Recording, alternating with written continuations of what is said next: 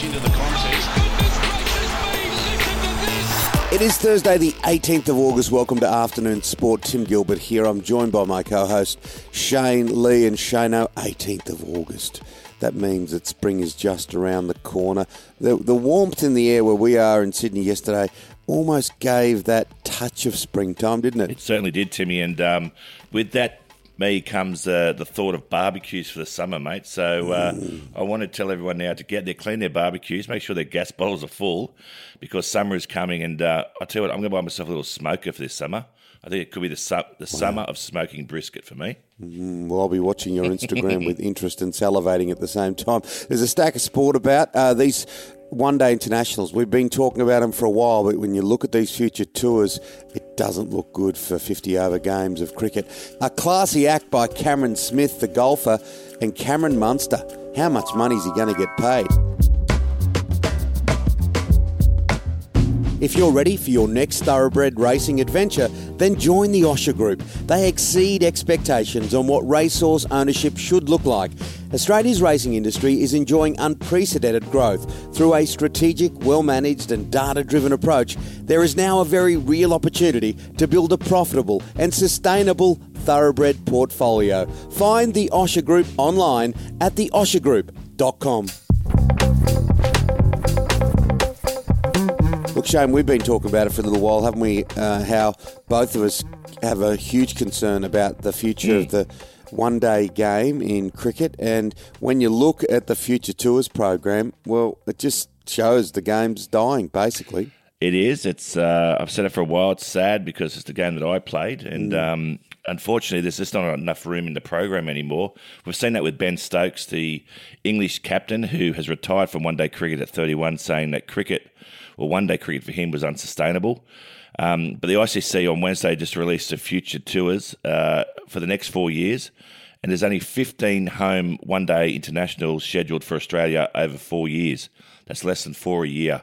And if you look back, well, particularly when I was playing, only back in the nineties and two thousands, you know, you're playing sort of fifteen to to twenty at home a year. So uh, big, big difference. Yeah, huge, absolutely massive. And uh, Nick Kyrgios, well, talking about massive, massive form for him. He's won every first game that he's played in this whole, what would you call this whole year, and, uh, and he's done it again in the Cincinnati Masters. At the same time, he's pulled out of the Davis Cup, but his focus obviously is on this US Open, and uh, he boy's in good nick. He's in very good nick and has a very sort of uh, a single f- sort of focus, doesn't he? Um, as you mentioned for the the US Open, um, but but once again, just sort of cruising to victory over Davidovich Fokina, uh, seven five seven six. Just looks in really good nick, but in more importantly, in really good control, both physically and mentally. Yeah, absolutely. I would love it if he won the US Open. I, I know I'm not alone in saying that. Now, I- I've never heard of um, this job title before. Ash Barty's taken a job uh, with Optus, and her her role is Chief of Inspiration, Shano. What a great gig that is. but I tell you what, Ash Barty deserves it. Uh, Optus have identified this new role, Chief of Inspiration, which is a mixture of sort of, of content initiatives, employee management programs, and community focused campaigns. Um, just getting people to say yes to dreams, goals, and ambitions. So uh, that's a fantastic lurk. I wonder what she's getting paid for that, Tim. I'm assuming it's quite a bit. Yeah, uh, I'm sure it's an inspirational figure, Boomtish, no doubt at all. Now, the Cameron Smith, he won the British Open. He's copped some flack, and look, uh, you, he's a good guy, really good guy. He's got the mullet. He's a pie-eating Queenslander at heart, and uh, look, he hit a ball wayward the other day and, and smashed into a young guy's hand. Now, thankfully, his hand was okay, but his phone copped it, so he basically wrote down the guy's mobile number in his yardage book and bought him something special. He did, mate. So he basically, what generally happens if someone hits a uh, someone in a crowd, they generally take their glove off and sign it for him. Well, he did that, but also, as you said, took his number and then sent him a new iPhone 13. So the guy just said uh, how, how nice he was and how he actually did follow it up, and he said he received it only a couple of days later. So, yeah, a very, very nice gesture from Cameron Smith. Yeah, he's a good bloke. He is Yeah. a good bloke. Now, Elon Musk, uh, he only has to burp and people listen. Um, this whole thing about saying in a throwaway line that, oh, yeah, by the way, I'm going to buy Manchester United. And as you know, Manchester United fans are everywhere, but it didn't last long. no, it didn't last long, and I think he's never going to buy a sporting team, um, but knows how to get some press. Remember, not that long ago, he said he was going to buy Coca Cola and put cocaine back in it, which got a lot of coverage as well. So he is pretty good at the old fake tweet, and he's even talking about buying Twitter at one stage. Yeah, he was. Yeah, yeah, absolutely. Elon Musk, the richest man in the world. Mm. Now, look, I watched some of the action of surfers and have done over the course of time, and just, you know, I can't believe it.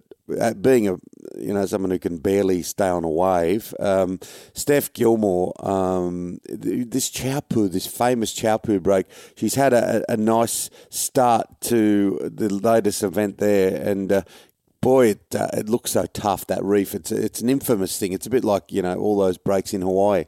Yeah, definitely. So this is in Tahiti, uh, the Teahupo'o breakers you mentioned. They haven't been there for 16 years. Look, she's a seven-time world champion. We know that, Steph Gilmore uh, and won her first ever heat there. So she's in real contention now to go an eight-time world champion, which would be ridiculous. How do you go on the surfboard? You're not too bad. Well, you had it on the on the top of the BMW that day when we did the cricket show story. Well, it was on top of the BMW. It was it was in it. It was a. It was, it in it. That's it. It was sticking out. Yeah. But no, I couldn't ride it, mate. It was for purely for aesthetics. it worked though. It worked. Did the job. Did the job. Stay stay with us. We'll talk AFL NRL next.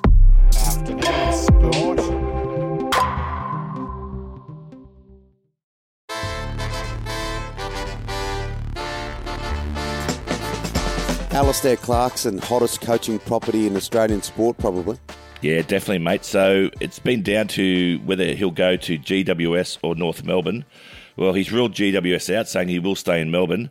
So that made North Melbourne the front runner. Well, Essendon's popped their heads up now, so he's actually mm. speaking with them um, uh, and speaking with the new uh, president there.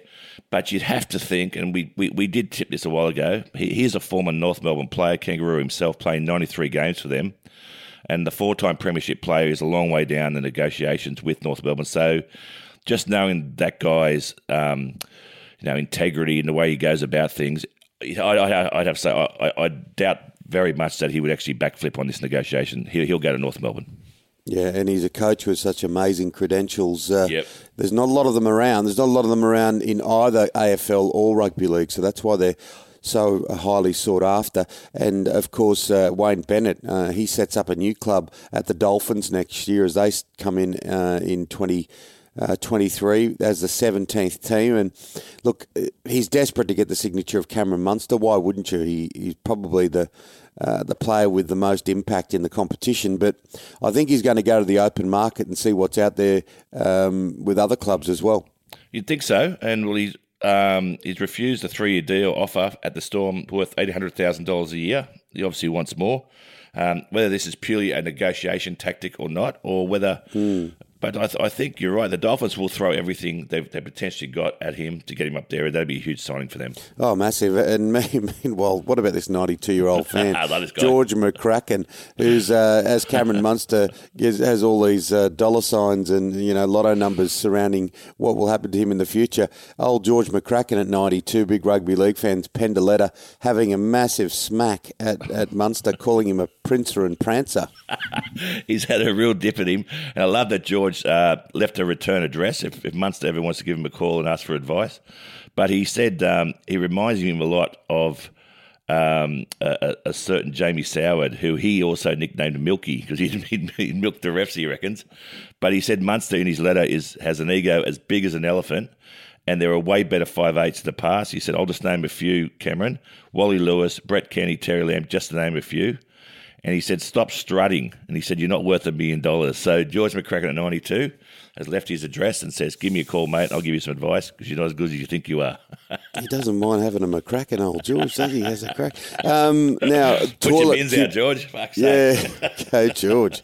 Now, um, toilet cubicle gate. Kalyn Ponga, Kurt Mann the uh, the the story sort of as it always will will, will unfold. It's coming coming to light uh, from the staff at the hotel that they weren't even intoxicated. These guys, we saw them walk out and had the drink, and and Ponga's dad said they just bought a house, so they were celebrating. Went in there because he was crook, but so the hotel staff have come out and said that they weren't intoxicated. Uh, mm, Yeah, I don't know about that, mate. I think uh, we'll have to wait and see whether how these tests come back. But it's unusual for the NRL to say they're going to commission these um, drug tests and then not give the results. We'll yeah, absolutely. And uh, look, I'm loving um, the prospect of the NRLW firing up again, and there's some fantastic players. Mm. We watched the Roosters win in you know scintillating fashion.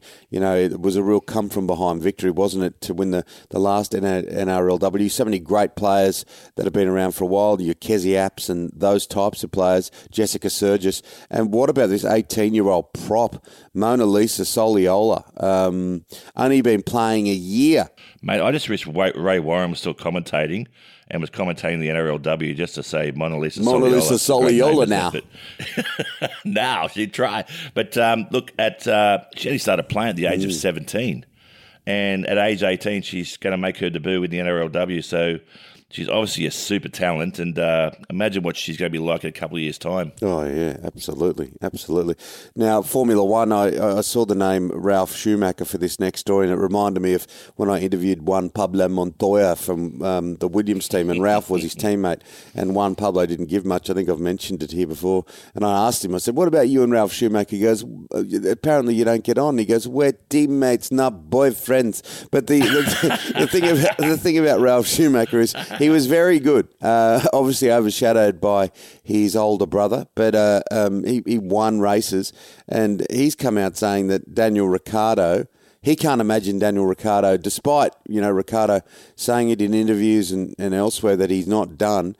Uh, Ralf's going to be surprised if he gets a start. Well, you have to agree. Look, I, I, I don't profess to be any expert on F1 um, mm. at all, but I can even tell that Dan Ricciardo, the, the way he's sort of carried himself and, and where he's going, where his career is going into potentially into Hollywood, um, he's never going to get another go with anyone else because he's getting paid out and now he's negotiating hard on his exit um, fee yeah, he's not coming back to the F1. Yeah, um, it, it, it, looks surprising, doesn't it? Such a such a you know um, you know results driven sport with so much money. Yep. Now to wrap it up today, one of your great mates, uh, I've got a, a deal of affection for this bloke. He's a great guy, Corey. Peaches Pearson. Are we are we changing his name to Corey Callaway Pearson? Now he was a former first grade rugby league player, uh, elite cricketer now he's going to be on the golf tour, or not quite? I don't know about that, but um, it just made me think that uh, sportsmen can obviously be really obsessive and uh, have addictive personalities, mm. and we've seen some sportsmen have addictive personalities for the wrong things. Well, Corey's focused now on golf, and um, he's only picked up a golf club uh, in recent times, probably about six months ago. So I'm calling him Corey Callaway Pearson now because he's he's just dripping in Callaway attire. He's bought new clubs. He's down putt putt. He's got a he's down the driving range. Every, he's down driving range every day. He's got himself a a, um, a golf coach. Um, as I say, he's got new clubs. But I asked him the other day because he's watching things on YouTube about how to play golf, how to be a better golfer. He's sleeping, eating, and dreaming golf. And I rang up to see what his latest thing was. Well, he's done his back in. oh, no. oh, Corey Callaway, yeah. And I said, mate, just Corey, you're almost 50. Slow down. Greg Norman and, and the LIV are not coming for you, mate. cool. It does get you in golf. Oh, it's a frustrating game. I played the other day. I played Jack Nicklaus one shot, Nicholas Jack the next. It's frustrating. He he's back. He says he's as tight as a barrel at the moment. Off to the physio, Corey. That's it for afternoon sport today. Make sure you hit follow or subscribe wherever you listen. A big thank you to our sponsors. Our fantastic sponsors, the Osher Group. Go to oshergroup.com and uh, the boys will point you in the right direction if you want to purchase a racehorse. Beautiful. And thank you to our wonderful producer, Dan McHugh. We're back tomorrow with your daily dose of sport. We'll see you then, guys. Take care. Thanks for listening to Afternoon Sport. If you enjoyed the show, why not check out one of our other podcasts, like the Dragon Cast with Ferris and Gale? Stephen Ferris and Chris Gale put on the rose coloured glasses to discuss the Rugby League soap opera starring St. George Illawarra and the NRL. Find it wherever you listen to podcasts or head to afternoonsport.com.